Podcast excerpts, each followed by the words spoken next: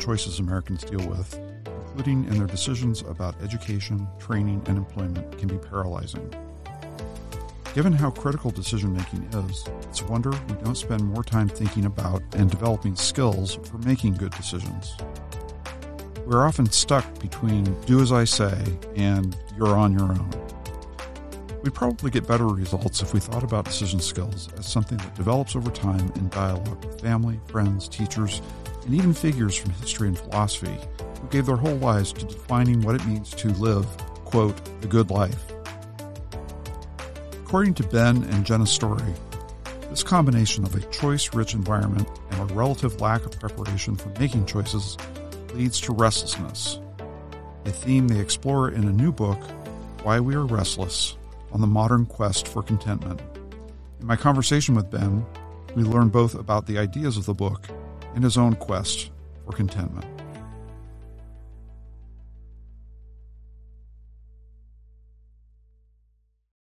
Ben Storey, thanks for joining us on Hardly Working. Thanks so much for having me on, Brent. It's really great. Um, I think about you and, and Jen's work uh, a lot um, as it interacts with my own uh, around the topic of vocation so I've really been looking forward to doing this, and I'm glad we were able to, and I'm glad that you're well enough. Um, COVID comes for us all, so um, I'm glad we were able to uh, that you were feeling up to, to doing this. My own bout of COVID was, which I, I got last Monday, was blessedly uh, mild. Glad to be at least far enough out of it that we can talk by phone. Yeah, yeah, and I also appreciate that uh, that we that we're maintaining a healthy social distance while we do this. So, if the audio sounds different, everyone uh, out there in the listening world, that's why. So, I want to get you to talk. We're going to talk about vocation, right? Uh, a lot mm-hmm. of, of your own work and my work um, is also um, centered on vocation. So, I want to hear about your vocation first. Um, how did you um, kind of arrive at the idea that you uh, might be interested in becoming a college professor and a pointy head academic and um, you know a a a lover of ideas and somebody who wanted to work around ideas. How did that happen for you? It was the money, Brent. Well, I, you know, I should have clarified that at the beginning. It's you know, that's the obvious thing, of course, is that it is a uh, you know a, a, path to extraordinary riches. But leaving the money aside, what? So um, uh, that's a that, that's a that's a great question. We've always enjoyed when we when um, Jen and I taught at uh, Furman for um, 17 years, and we had speakers down to campus. We loved hearing their stories, the um, about how they became who they are. Them our our story at this point contains yet another wrinkle, which is that we've of course moved from Furman to uh, AEI, where we're very happy to be.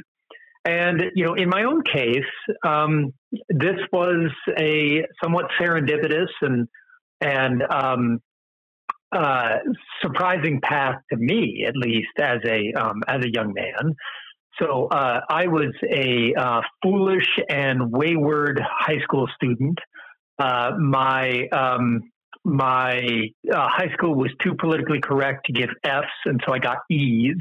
The um, and other uh, other decorative letters from the, the alphabet. I really was a uninspired and not good high school student. My mom loves to say that America is the land of second chances, and and I got a, a wonderful second chance in heading off to college and getting in a way to start over. And when I landed at the University of North Carolina at Chapel Hill, I I did that, and um, I, I just found myself instantly charmed by the place, and the charm of the place was the things that it took seriously, that it put first in its uh, hierarchy of honor. So, for example, my my favorite teacher when uh, my first semester on campus was a physicist, and I don't have any particular aptitude for physics. I wasn't a great physics student or something like this, but I just loved listening to this man talk, and I loved how seriously he took the work that he did. He was just trying to get to the bottom of things. And you know, on college campuses, you find people like this who would, in the outside world, be kind of low men on the totem pole. In other words, you know, people with with um, with bad clothes and dandruff and um, uh, poor dental hygiene, who like know everything about some obscure ancient religion. Those people are people that get taken seriously on college campuses at their best. And I really cared from the moment I walked onto a college campus. It that that was charming to me. This world in which the pursuit of truth, wherever it led, the uh, could be the reigning concern of a um, of a of a community. So that was my initial uh, experience with with college and my my initial attraction to it.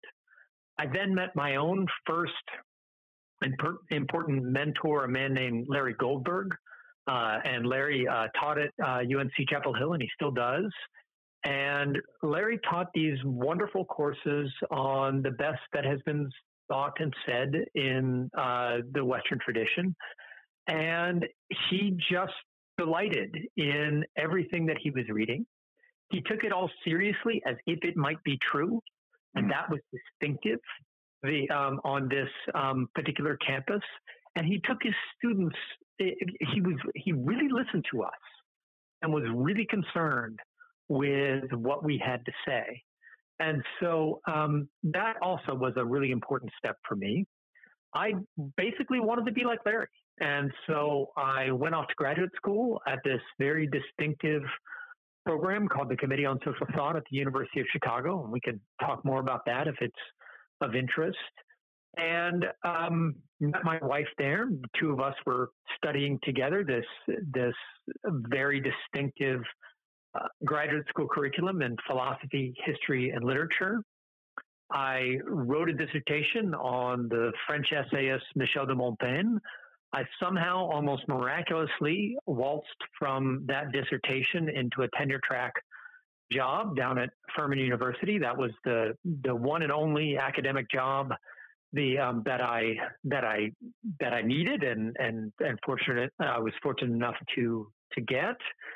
And we were there for 17 years, built a program called the Tocqueville program that was focused on building a student community around the kinds of questions that we ask.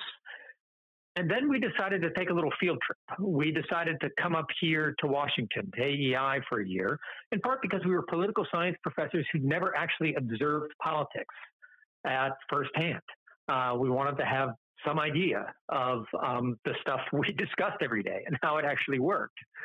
So we came up to DC and to AEI on sabbatical, and we're working in a division called the Social, Cultural, and Constitutional Studies Division that is headed up by our, our old friend uh, Yuval Levin. And we have we have known Yuval for a long time since graduate school, and we have been great admirers of his. We we frequently describe him as the person of our generation most likely to do good by thinking. And Yuval, when it became clear that it would be possible for us to stay at AEI and to participate in the work of the Social, Cultural, and Constitutional Studies Division, well, that's that's a very high and uh, exciting ambition that this this place spoke to. That is the the ambition to actually try to do something with your thinking that will do some good for your country. And that's something that we wanted to participate in. And so that is our, our long and winding road, the um, from uh, or my long and winding road from wayward youth to um, to our, our um, uh, beloved think tank. So, I, very very interesting. There's so much there uh, that probably make a whole podcast just out of that journey. But I, I do want to back you up to the very mm-hmm. beginning mm-hmm. of it and ask you why you were such a bad high school student. you know, I was um, I was reading an, an essay uh, by Joseph Epstein, the wonderful uh, Chicago-based essayist, yesterday, uh, called Autodidact. in which he was describing his own experience as a student, and he, like me, was a terrible student.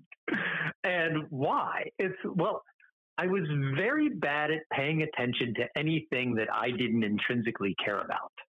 I didn't have the kind of discipline that I've observed in other young people, and I just admire this in them of making themselves study things that are not immediately uh, attractive to them. And so I was like that. If I couldn't, you know, I, I just found high school boring and I could not apply myself to something that was boring. And that was a lack of self discipline and it was connected in many ways to vices and sins. The, um, and so I, you know, I don't want to defend this, but, you know, that is the truth of how I experienced my, you know, uh, generally well regarded American high school was that this was just not interesting and that reflected that was reflected in my my mediocre academic performance. Yeah, I mean, it sounds exactly like my experience as a high school student. I guess I learned from that that yeah, I was lazy and undisciplined. I don't think there's any, any doubt about that. Um, but there's also a positive lesson in there, and I want to explore that with you a little bit um, because I think it relates to the rest of the conversation. Because I made a decision when I when I finally got to college.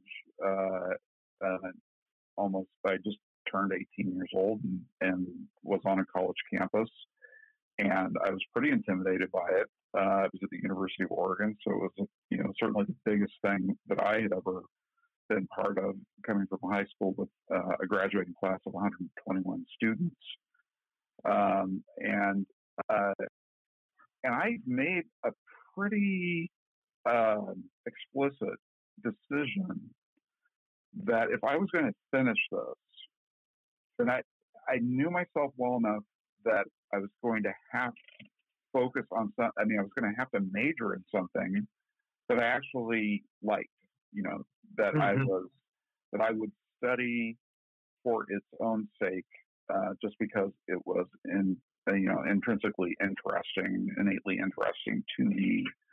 Um, and so that was my, you know, that was sort of the bet that I made with myself was, look, you, you know yourself well enough that you know you're not going to finish this if you if you don't love it, if you don't love what you're doing. Um, and uh, and and I think I was I think I was right about that, you know, for myself.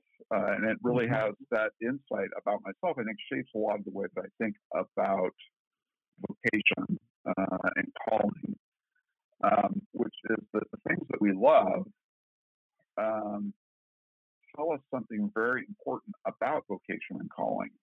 Mm-hmm. Um, and I'm wondering what you make of that because I know that you're, you know, like uh, both you and Jenna are uh, pretty hard on this idea of like uh, passion, you know, the, the sort of the the uh, popular idea of pursuing passions and listening for the inner voice and and all those things. So how do you distinguish those two things? Sort of like knowing knowing what you love and uh, and not getting swept away in a false notion of passions.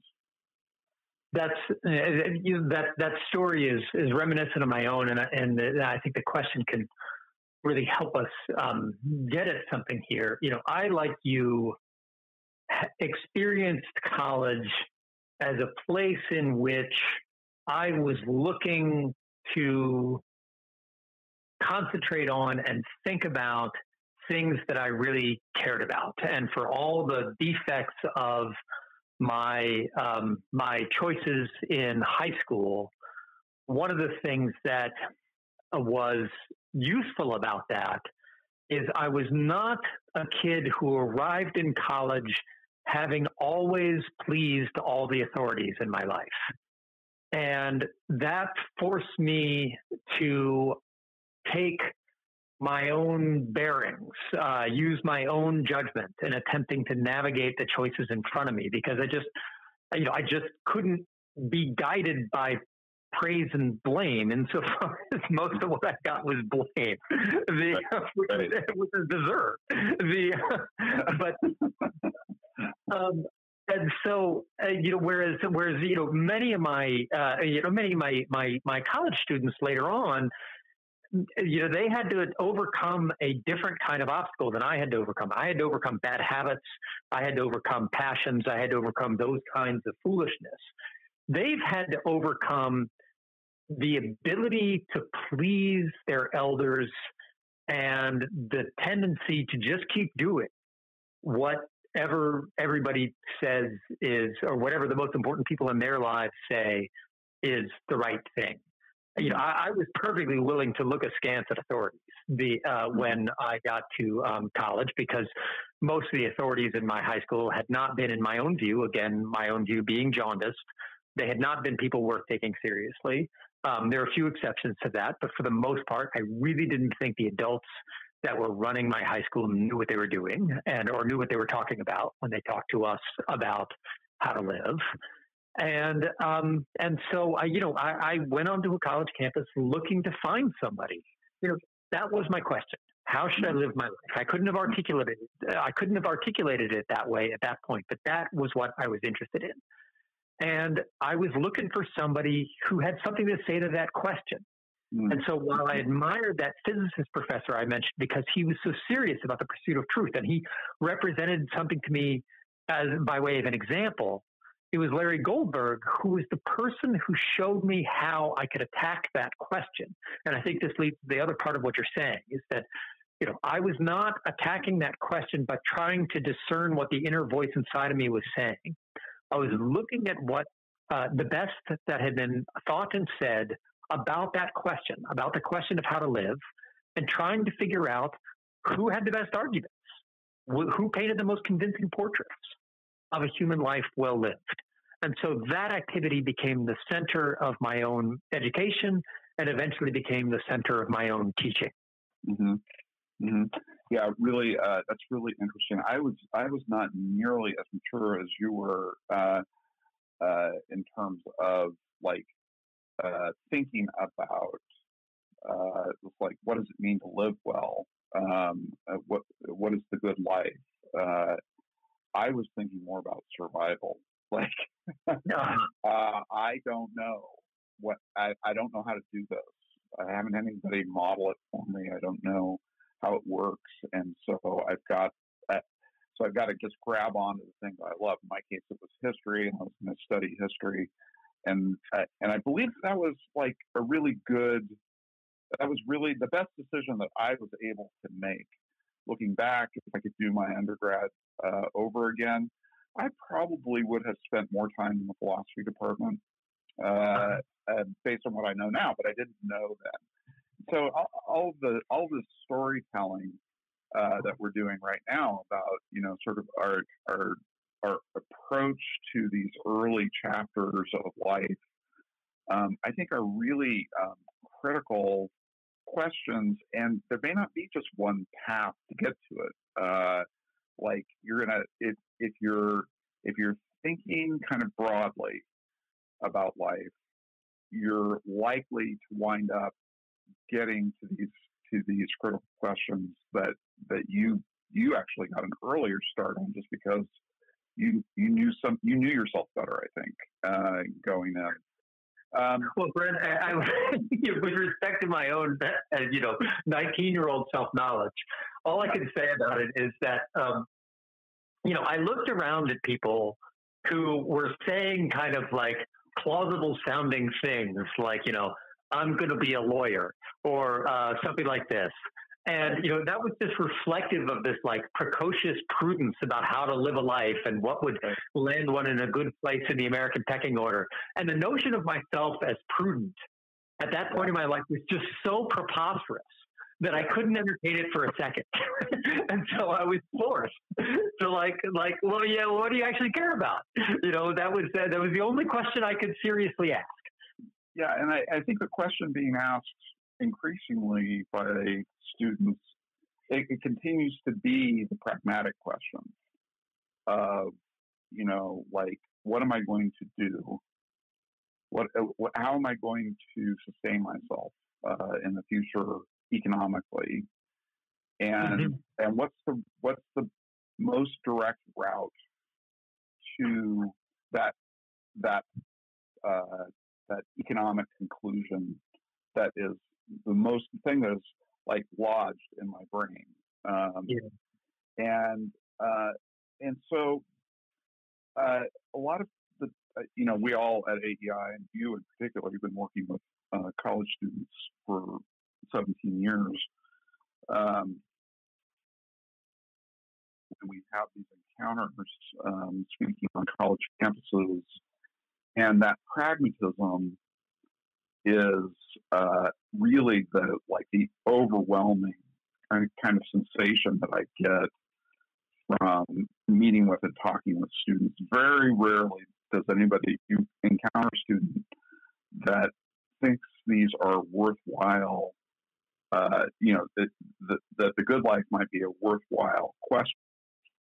You know, ask about, uh, and and there's actually very little to any support, I think, coming from home uh, mm-hmm. about uh, about asking uh, that question or regarding it as being an important one. And so every every decision boils down to a pragmatic one um, of how how will this help me kind of maneuver toward this other yeah. toward this other goal. What do you think about that? Oh, well, I think it's I think it's a true observation about how students on campus talk. Um, a friend of ours at uh, Villanova University, Mark Shiffman, wrote an article a few years ago called "Majoring in Fear." Mm. And it was precisely about this phenomenon that he was observing among students, that we observed among our own students. Students are paralyzed by this notion that they have a very narrow path to navigate, or they're going to end up on food stamps. And they really don't want to do that. And in a certain sense, one understands. On the other hand, it, frankly, for the large majority of the students that we were teaching, made very little sense. And the same is true of the students that, that Mark is teaching and many college students. I think college students you know, when I was when I was in college, my I, you know, I just came from an ordinary middle class household, but I mean, everything was always okay in my household. We weren't on the, we were never peter, teetering on the brink. And something in me just kind of deeply assumed that that was going to continue. Mm. And while that might be a reflection of a kind of privilege, and I think it is, it's a privilege an awful lot of Americans actually have, mm-hmm. even if they don't know it. And it would be, it would frankly, I think, behoove a lot of them to worry less yeah. about hand to mouth questions and just kind of assume, you know what, at the end of the day, I'm going to be fine. I'm yeah. going to find some way to support myself because the vast majority of them are going to do exactly that. Mm-hmm. And they can afford to be less pragmatic in the in the dull sense than many of them are. I mean, I, I think the the way that you describe uh, the students you've encountered talking, the term that I came up with for it was dorm room Machiavellianism. Mm. You know, I'd get some bright eyed kid who'd come in at 18 and you know they were you know we have our first conversations about their classes and and those conversations would go pretty well and they were thinking pretty broadly about you know the kinds of things they might like to study and then i'd see them again six weeks later after they'd been in the dormitories for a little while and they were picking up the cunning that was the talk of their classmates as to how they navigated their course choices, their choices of advisors, their choices of you know summer activities, and so on and so forth. Um, and it was just, it was really dulling to their souls. Mm. And, you know, this is what, you know, if anything that I want to, uh, I want to try to communicate to, to people who are going through these kinds of choices is it is so frequently the case that they use a kind of ends means logic in which they make uh, choices about means in terms of where they think they're heading without actually thinking about where they're heading with any serious attention. In other words, they just take for granted what I care about in life is making plenty of money, living in a comfortable situation, the uh, living in an attractive place like DC or something like this, instead of thinking about the question, what kind of activities do I wish to fill my days with? Mm-hmm. Which is a much more important question for how you want to live. And that's, but, but I think it's very hard for the young to take those questions seriously because so many people around them, and actually, I think it comes more from their peers than it does from their parents. Mm-hmm. So, so, many people around them are so focused on this kind of uh, precocious, um, dumbed down, uh, not very intelligent version of prudence. Yeah, I mean, I think it, I think it's a chicken and egg proposition. Um, right. You know, why why is it the predominant um, uh, approach. And I, I suspect that there is this conversation going on at home in the in the particularly in the high school years of okay we're we're middle class you're going to college uh, what what what are you going to study and then the that killer of all uh, curiosity questions, uh, what are you going to do with that? Right. Um, you know, like that that that question is really, I think, an expression of economic anxiety. Um, yeah. Of you know, how are not what are you going to do with it? Whether what parents are asking is how are how am I going to make sure that you don't wind up back in my basement? Um, yeah. You know, uh, that you're going to be a self-sustaining adult um, rather than somebody who, you know, is my responsibility, you know, for another 20 while you while you sort things out. So parents want answers, you know, to that to that question. I think that that gets built into uh, the operating system, as it were, for high school students as they start thinking about college uh, educations. And what I I take a very similar stance when I'm uh, I'm talking with students um, you know, one of the things I'd love to point out to them is that they live in a, in a nation which has around a $24 trillion economy. you know, right. it, it, it, it's, you know, it's the biggest by far. It's the most dynamic. Uh, chances are, I'm just spitballing here, but chances are you're going to find a place somewhere in this economy that keeps you out of a homeless shelter. So take that off of your off of the list of things that you need to be afraid of. You know, yes. and and think you have the privilege and really the responsibility uh, as a middle class American to to to think deep more deeply than that. You know, questions of how can you contribute, not how you can survive. Yes. Um, and so anyway, that's I, I, I just anyway, go ahead. You, you no, that's, that's, that's, very nicely uh, put, Brent. That you know how you can contribute rather than how you can survive. And you know, and, and I think if you figure out the answer to the question of how you can contribute, that how you will survive, that's going to follow from that. If you are an honest, upright person who knows how to make yourself useful to others, like responsibility and recompense are going to come your way it's you know it's not that common to right. be a a, um, a, a fully functional, capable, uh, contributing adult. The um, you know we, we we compensate people the um, who uh, who know how to do this. The, um, and, and, you know I wanted to come back to your characterization of the conversation that goes on in the household and uh, put it in the following frame. You know, I think a lot of these conversations go on with high school guidance counselors. I think a lot of them go on with college advisors. And I think the reason those conversations head in this utilitarian direction, you ask the student, what are they interested in? And then you ask them, what are they going to do with that? Yeah. Why, does the, why do conversations take this form? I think they take this form actually out of a kind of respect or a kind of libertarianism that I think American adults feel obligated to, to, to honor. That is, I'm not going to tell you how to live. we're going to start this conversation with you. And then I'm going to sort of put my adult mind in the service of the kinds of things that you're saying. And when, you know, all adults know how to be prudential or all like reasonably functional adults know how to do that. Like, what's the use you're going to make of that? That's a question that comes very naturally to anybody who's ever paid a mortgage. And so it is, you know, this is the kind of, this is the kind of conversation that we enter into.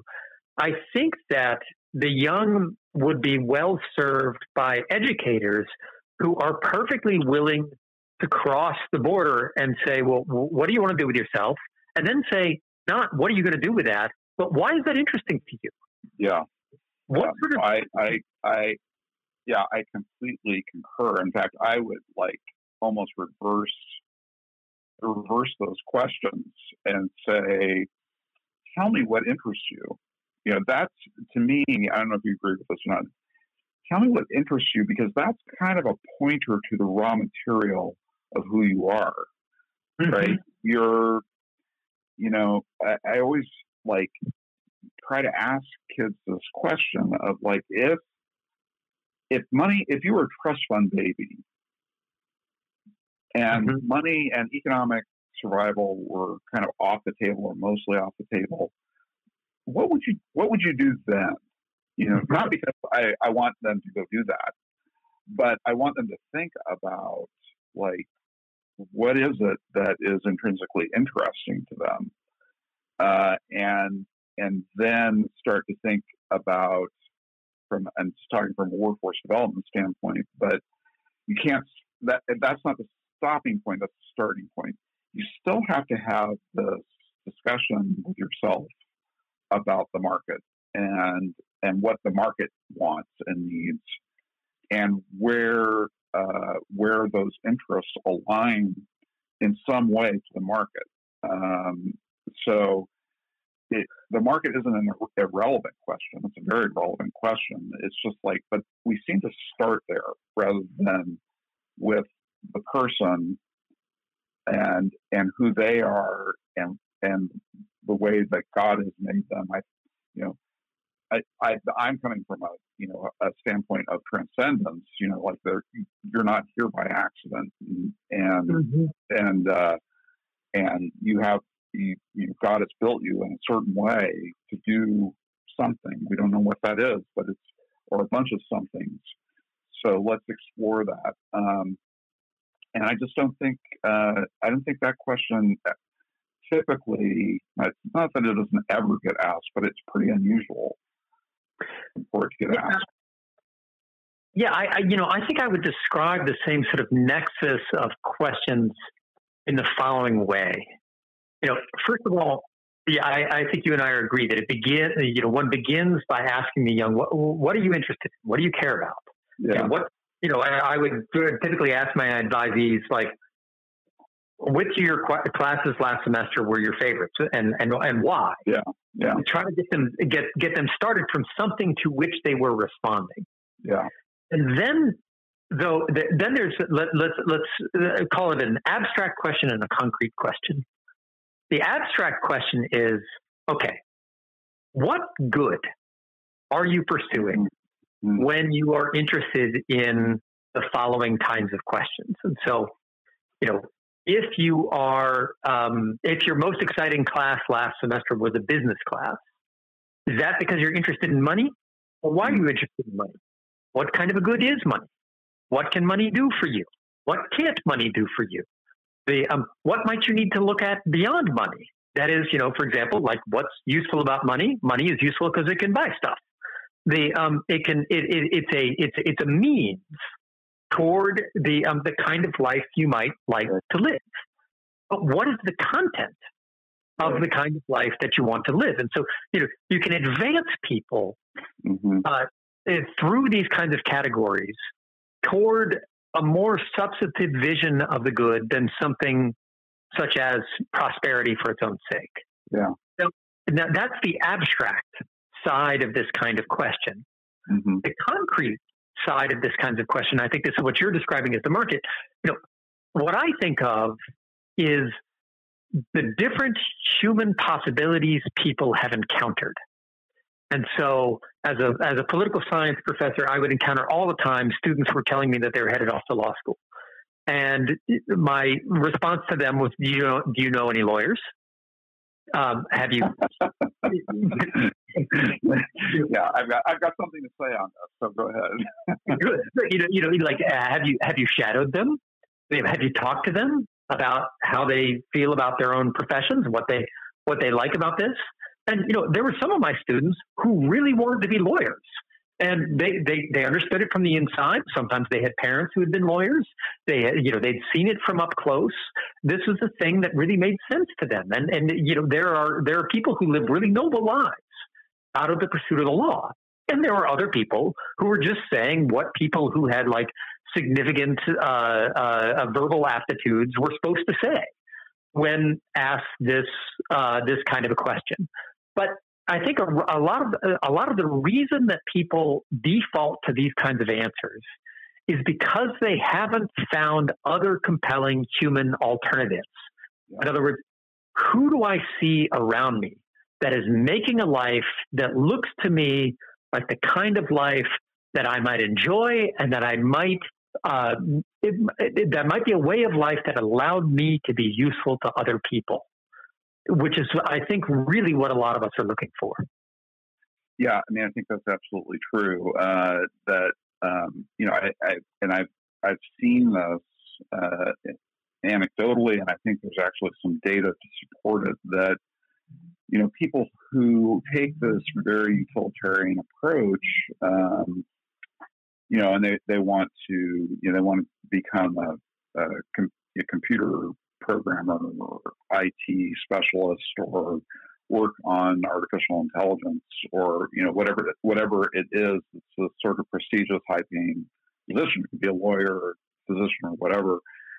Uh, and they and they start down the path. And even some of those people not all by any means um, but but what the data on this suggests is that midlife crisis actually happens a lot earlier than people think it happens um, that it, you know, oftentimes it's maybe 10 years into a career um, where people kind of look up from their desk where they've been toiling away uh, and start asking, uh, you know, is this all there is? You know, uh, it, it, am I ready to do this task that I've trained for? Am I, am I ready to do this for the next 30 years of my life? And and and often the answer is, I don't think I am, but now I'm in so deep I can't get out. Right. Um, so uh, so I think that yeah, I think that it's a the what what I say to people is like one of the riskiest things you can do with your life is something that you don't really care about. Yeah. Um, it, that I mean, that makes a history major or a history degree look like a piece of a rock, you know, like, by comparison, because uh, this thing that you're you're going to go after this thing not for the thing itself, but for something that lies beyond it. Uh, you know, like I'm going to have the prestige of the job. I'm going to have the money that comes along with the job. Um, I want it, all these things, uh, but I don't really want the job. You know, uh, it, it's not it's not it's not interesting to me. It's you know, Brent, you and I are lucky enough um, at AEI. We're we're constantly surrounded by yeah. very capable young people. Yeah. And you know, I do some teaching um, every summer for the Hertog program, um, just up um, Connecticut Avenue from our our offices on on Dupont Circle. And there, you know, I just encounter these remarkable young people that the Hertog program brings in the um, from the best schools in the nation. And I have wonderful conversations with these people. And there's all kinds of fascinating things going on in their souls and their lives. But sometimes I will encounter in those conversations people who tell me about their life plan, which involves uh, making a lot of money and retiring early. And then, you, you know, and, and, I'm talking to people in their in their early twenties who are who are who are conceiving of their lives in these terms. Um, and the you know the same thing with um, you know lots of young people around Washington. The the question on their mind, they love Washington, and I understand that. I love Washington. They, uh, but you know the question on their minds is how do I stay in D.C.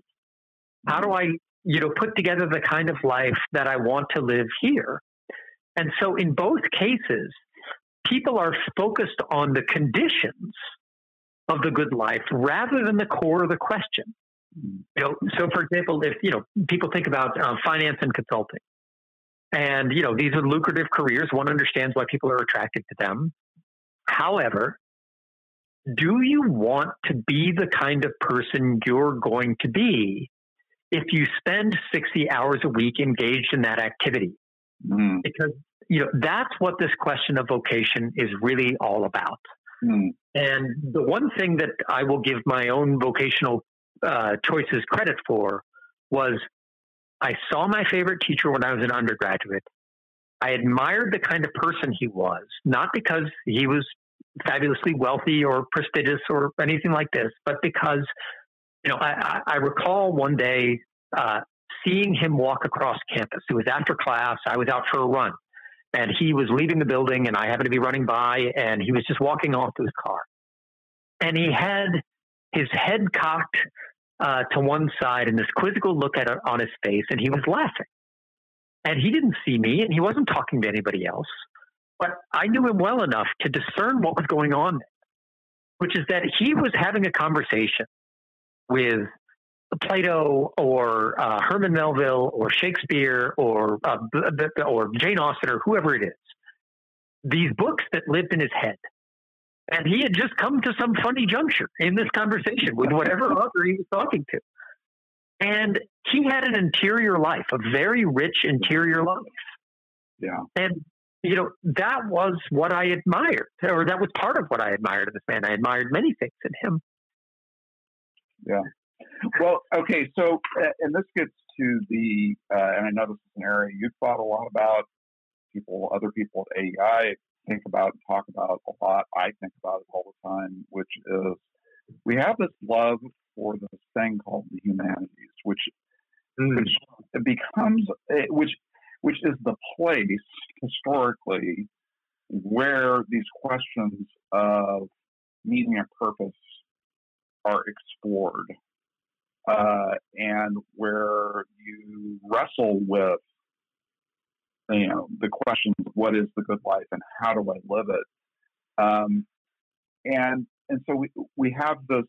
We, this is the fundament. This is the foundation of Western civilization. It's the in my I'm just telling you what I think, but I'm sure you agree, mm-hmm. which is you know this is the the fertile ground out of which the whole world that we live in, that we inhabit, has grown out of. Um, and and it's extremely important just on uh, it's not from a not just because it's produced good things, but because it's true. You know, like it's true, and, and because it's true, it's created a lot of uh, a lot of benefit. Um, but the humanities, as as we know, uh, there's been a spate of stories around this, and I'm sure you've seen in the last couple of weeks of uh, you know sort of the collapse of uh, the number of people choose in the number of people choosing to major in the humanities. Um, and uh, so we we've we've got a couple things going on. I think, which was you know we've got this. Um, well, I'm, I'm not going to tell you what I think about that. What what's what has happened to the humanities? Why isn't it uh, seen as being valuable? and why aren't people choosing it? You know that that's a that's a wonderful question. I've actually been doing a little bit of thinking about this um, recently, um, and you know there's a uh, there's a uh, excellent new book by um, uh, two authors named um, Reitter and Wellmon, and it's called Permanent Crisis. And it's about uh, what's going on in the humanities. The humanities can be easily described as in crisis right now uh, enrollments are plummeting. The uh, I think, if I recall correctly, majors such as English literature have lost about 25 percent uh, since 2012. You might have more up to date statistics than I do, but in any case, it is a um, this is an existential crisis that is in a way going on in the humanities. The, um, departments are shutting. Um, uh, PhD programs are closing down. Uh, the people who teach these kinds of things are dispirited, and so it's a um, it's in some ways a real drama. But I actually think you know what Reitter and Wellmon point out is that um, the crisis, of the human, people in the humanities have been talking about the crisis of the humanities for a couple of centuries. Yeah, and the crisis language is kind of convenient the um, for humanists because it often is used to suggest that the humanities are fighting the good fight for the human things against the uh, degrading forces of modernity. And that, of course, casts the humanities in a heroic role. And I'm tempted to think that our um, AEI colleague Ross Douthat has actually used the term that is more apt for a description of what's actually going on in the humanities right now, which is the term decadence. That is, that the humanities have, in many cases, as they're embodied on college campuses, they've become dull and repetitive and just not that interesting. The um, it's it's to my mind perfectly understandable why uh, many undergraduates don't want to study in our contemporary literature departments. What's going on there is actually, in many cases, just not that not that interesting. And here, I think it's really useful to remember that the great flourishing of the humanities that occurred in the Renaissance occurred outside the university and occurred specifically as a response to what the Renaissance humanists saw as the decadence of the universities of their times. Mm. They thought these places were dead, that they were talking about questions that nobody really cared about, that they had their own arcane internal language that was um, not uh, illuminating the, the, the pressing questions that were actually on people's minds. And they revived the ancient practices of poetry and history and literature and they brought, they gave those things tremendous life for the next couple of centuries. And it wasn't for uh, a long time that the humanities made their way into the universities and became uh, established practices there. And so I don't think the humanities themselves are dead. I think there's lots of interest in the humanities in our country. So for you know, there are reading groups uh, all over the place the classical school movement is um, something that's very exciting to me, something that my my family is involved in. And you know, in our classical uh, elementary and high schools, people are reading literature and history and philosophy with very serious attention and with the intention of shaping their lives in the light of the kinds of things that they discover there. That seems to me the place that we're going to see something of a revival that we're already seeing something of a revival of the humanities in our time as a force that can shape people's lives. You know, as to you know, uh, my hope is that in the long run, this will have a good effect on the colleges. But that's a that, that that's going to be a difficult thing. That's going to be a difficult bridge to cross. So, I mean, you you make a compelling case about uh, about the decadence uh, of the humanities, or, or Ross makes a compelling case about it. Uh, and and and I think there's you know when you describe how people were looking at the universities in the Middle Ages. It was like, yeah, you could that those exact words apply today to the universities um, as being weird and connected and you know obsessed with topics that uh, you know they may, they may or may not be important, but uh, they're not the only things to think about. Um, so uh, so I, that part I get, and I and I I also think that the humanities, the, the practitioners of the humanities and the universities, colleges and universities bear some responsibility for, uh, in a sense, kind of denigrating their own work, you know, and saying uh-huh. that, that stuff isn't important or that you know it's the product. It's it's basically not just the product; it's the basis for all kinds of uh, discrimination, you know, sort of attack on human dignity, uh, which is, you know, of course, the would be the ultimate irony if the humanities were responsible for degrading human beings. Um, so I think that that's all true. I wonder what your thoughts are, and going back to our pragmatism discussion, what role does American pragmatism play mm. uh, on devaluing of these kinds of studies? That's a uh, that's a great question and a a question with significant history. And so when um, when Alexis de Tocqueville visited this country all the way back in the 1830s, he wrote that America is the uh, country in the world in which the philosophy uh, the philosophy of Descartes is least studied and best followed. And I think what's really important about that is that Tocqueville had already drawn a bead in the 1830s before William James and the great pragmatists had done any of their work on the fact that eh, Americans were going to interpret everything in the lens of practice and that this was going to prevent them from paying attention to philosophy. And so there is something just innate to the American spirit that that approaches philosophy with pragmatic questions. And you know, I don't despise pragmatic questions. Mm. Um, you know, the sense that so, for example, the radical skeptic who says there's no such thing as truth, we can't know anything about how we should live our lives. Does that attitude meet the test of practice? Does the radical skeptic remain a radical skeptic when he's standing before the jam jars in the grocery store or when he gets cut off in the traffic? And, you know, and I think in both cases, all of a sudden the radical skeptic turns out to have decisive opinions about the superiority of, uh, of, of apricot jam to orange marmalade or the um, injustice of the guy who just cut him off. Um, and so, in this sense, I think that pragmatism can be deeply illuminating the uh, for um, for how we live our lives. I think, however, what what Jen and I have criticized in uh, this book that we wrote called um, "Why We Are Restless" is what we call merely reactive pragmatism.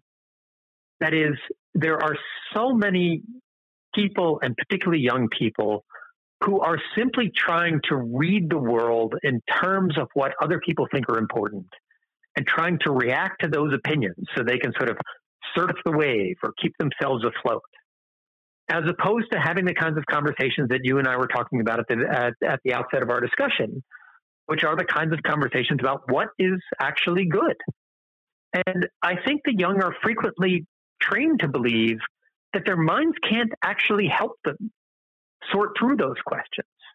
That they have to either hear the call of the inner voice or that they're just left with a life that is basically absurd and chaotic. Mm. And, you know, I don't think that those are the choices. I think that it's actually possible to train your mind to use it to think about the good life well.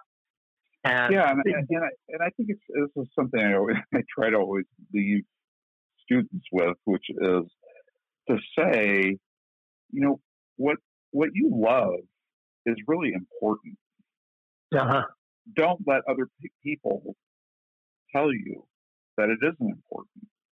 You know, uh, and and trying to you know sort of increase the value of of you know of that these things are important and that it's important for them to explore that um, you know, it, again, as a pointer toward vocation and calling and and, and the good life.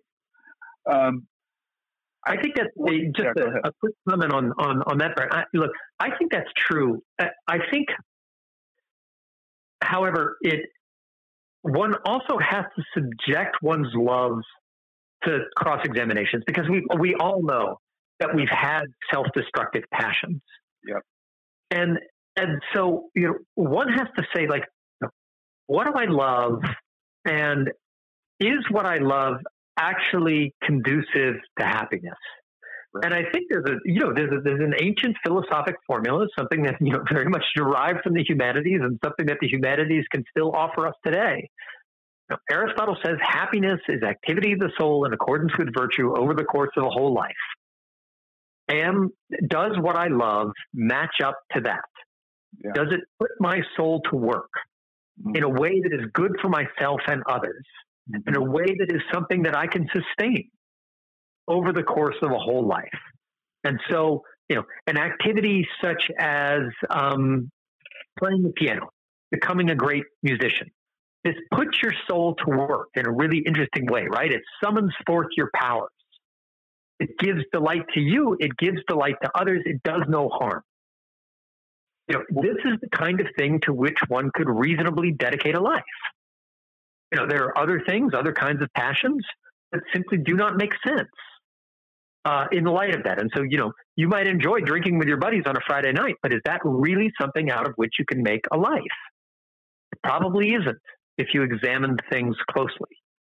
And so I think that, you know, in this sense, I think you're absolutely right that people need to pay attention to what they love. They also need to test what they love right. by the question of, by the question of virtue, mm-hmm. by the mm-hmm. question of the exercise of human capacities, by the question of what actually serves over the course of a whole life.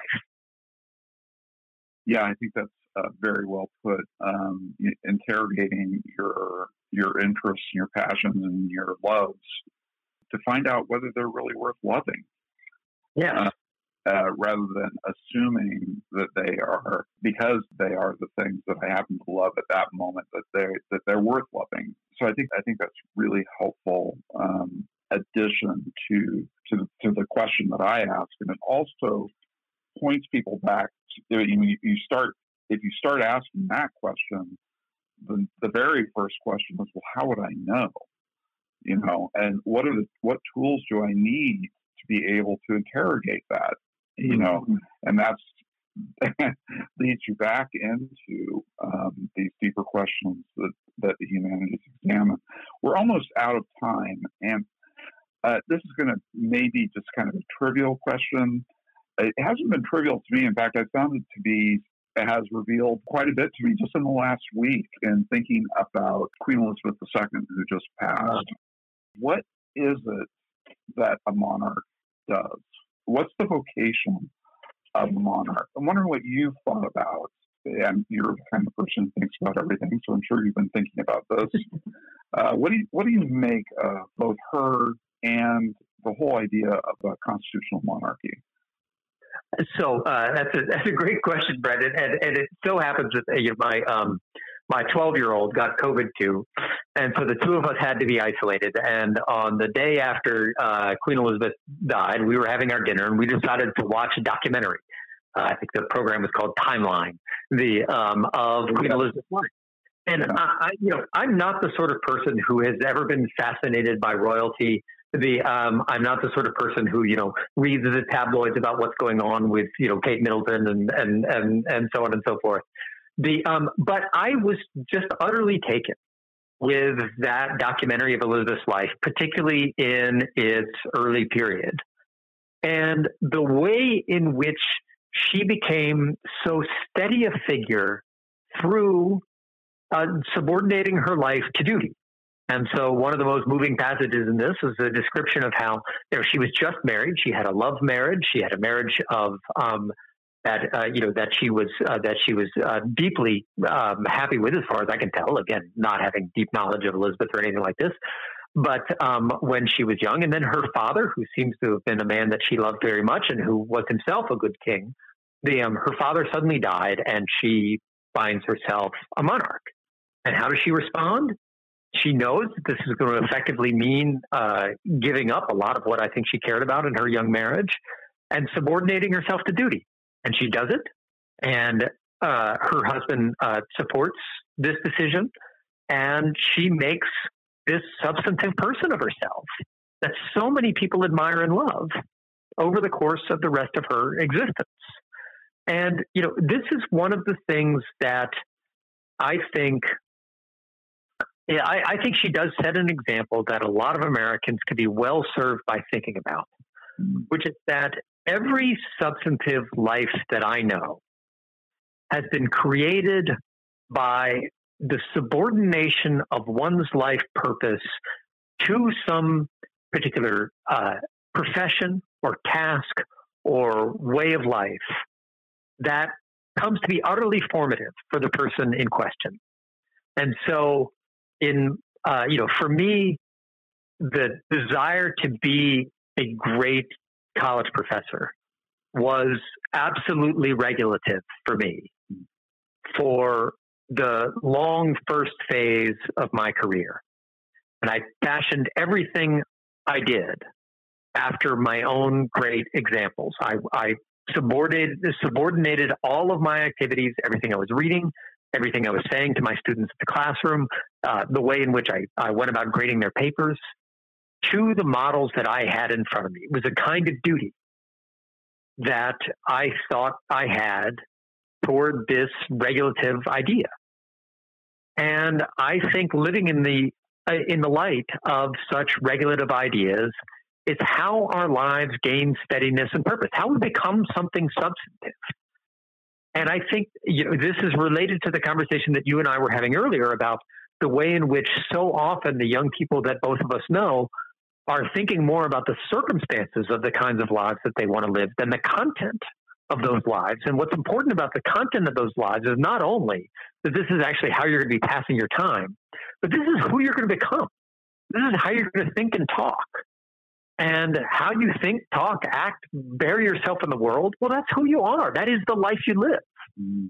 And, you know, somebody like Elizabeth obviously subjected herself to a regulative idea and she became this deeply substantive person by doing that.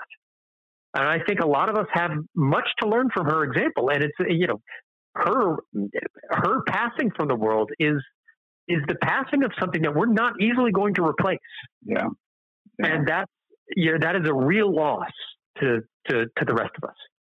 Yeah, I, I, that's extremely well said. I mean, I, I, you know, my reflections on this have been uh, kind of in the same vein, but it, it's almost like the role of the monarch uh, in a constitutional monarchy where formal powers are severely limited um, is is to provide, in a way, the substance of the model for the substance of life. Um, you know that mm-hmm. that you you uh, you become a self-governing people by governing yourselves, and and and the queen, you could see her governing herself every day. Yeah. Uh, in, ev- in every one of her appearances, which were always controlled, appropriate, uh, a gift to the people around her. You know, kind of, you know, this this is what it means to live well in a democratic society.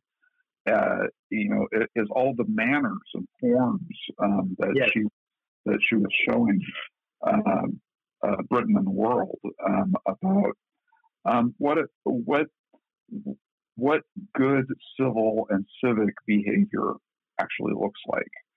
So know, yeah, yeah. It, the point that you're making here is so important, and you know, I, I, it, this is something that came to us often in our teaching was to remind, you know, we're very happy, my wife and I, that we live in a democratic society with the, all the opportunities uh, that that affords and with the superior justice of a democratic society. But no society enjoys all good things. That is, a democratic society is not absolutely superior to its fundamental alternative, which is aristocratic society. Mm-hmm. Democratic human beings have things to learn from aristocrats. Mm-hmm. And it's precisely the kind of things that you're describing right now. That is, if you have a life that is not constantly concerned with cutting your path in the world, with with making yourself into somebody, the um, within this uh, within the sort of democratic free for all, well, you have the chance to train yourself after something enduringly great. And I just we see examples of that in aristocratic society if we have the patience yeah. to pay attention to that kind of history. And that's not to say that any of us should want to go back to castles and serfs and blah blah blah. The um, you know, yeah, yeah, yeah. I'm I'm I'm happy we've left the um, all that behind. But the examples of human greatness, somebody like Blaise Pascal, the um, who trained his soul to do just absolutely extraordinary things in the course of his very short 39 year life. We should pay attention to people like that because they understand. I mean, in some ways, I think aristocratic societies are just they're more they're they're more attuned to the fact of our mortality. mm-hmm. the fact of, of, of making a mark that is going to, in some ways, endure. And so, you know, this guy, Blaise Pascal, was just, he was fixated on this mm-hmm. and he burned himself up in the pursuit of it. He was gone by the time he was 39. But the legacy of accomplishment that he leaves in those 39 years is just absolutely astonishing. It is genuinely world historical. And that's the kind of example people need to pay a lot more attention to. Mm. Is the example of these kinds of people who do something that that you know who who have their eyes on the horizon of if not eternity at least immortality. You know that is that that that is something that can really help us develop a little bit of steadiness, and it's the steadiness that we lack above all. Right. Excellent, excellent uh, thought and word to end on. Uh, okay, so you and and Jenna have written this wonderful book, uh, why we're why we are restless, um, and anybody who hasn't picked up a copy of this book should, um, as soon as they the podcast is over, um, go and purchase one online or in a bookstore. Uh, uh, what else are you working on? Where else can people follow what you and Jenna are up to? So, Jen and I's next project is a book about liberal education that is going to be called Town and Gown, is our working title for it. And that phrase, that old phrase, town and gown, refers to the enduring tension between the things that people in gowns, university people, care about, and the things that the surrounding community, that is the town, cares about. And those two things are not the same. And so there are lots of tensions between our universities and our political community right now. There are people in uh, our universities that seem uh, uh, instinctively hostile to anything and everything American, and there are Americans who seem instinctively hostile to absolutely everything that goes on in the universities. And we think that both these groups are wrong. But that tension between town and gown is something that has endured from the time of Socrates. And so we want to understand the deepest reasons why town and gown tend to be uh, in tension with one another and to understand why it is that nonetheless uh, a country like the United States of America is extraordinarily generous in the support of its colleges. Um, we have we our, our country has been described at various times as a land of colleges, which is really true. It's astonishing the kind of generosity that's that's devoted to these things, and and rightfully devoted to them in the sense that you know I think America rightly recognizes that colleges are a constructive counterculture, and that America needs that kind of counterculture. But that that's not to say that that, that the counterculture that the colleges represent is always constructive and we want to help think about how that that counterculture can be constructive again. So that's the purpose of our uh, of our of our next project is is to think through. Um, this is think through this moment in the history of high, of American higher education in a really fundamental way. This is an exciting moment. There are lots of interesting projects getting off the ground. I think of the University of Austin, this brand new university that people are dreaming up, or, or schools like the School of Civic and Economic Thought and Leadership out at Arizona State. People are starting really exciting projects. And precisely at such a moment, when such projects are getting started, it's a moment in which we have the greatest need for really fundamental, dispassionate reflection on what a college is and ought to be. And that's the kind of work that Jen and I are going to try to do in this next book. Um, so, yeah, that's, uh, that's what our next project is focused on. Well, Ben Storey, thank you so much for coming on Hardly Working and talking about this vital subject matter, the, the most important subject matter that any human individual can consider is what are they going to do with themselves? And it's so great to have your insight and Jenna's insight on this, and it's great having you as a colleague at AEI. And I look forward to having you back again soon. Well, thanks so much for having me on, Brent. I think we uh, we didn't talk about any of the things we intended to talk about, and that was really that, fun. that's not that's certainly not true. I looked through the list of things we were going to talk about. We touched on almost all of them in some way. So uh, we're we're we're good. So thanks again, Ben. Take care. Okay. Thank you for joining us on this episode of Hardly Working. I'm your host, Brent Orrell, and I hope you tune in next time to learn more about the state of workforce development in America. Be sure to like and subscribe to our podcast. Let us know at vocation at aei.org if there are any topics you'd like us to cover. As always, we hope you find the job that fits so well it feels like you're hardly working.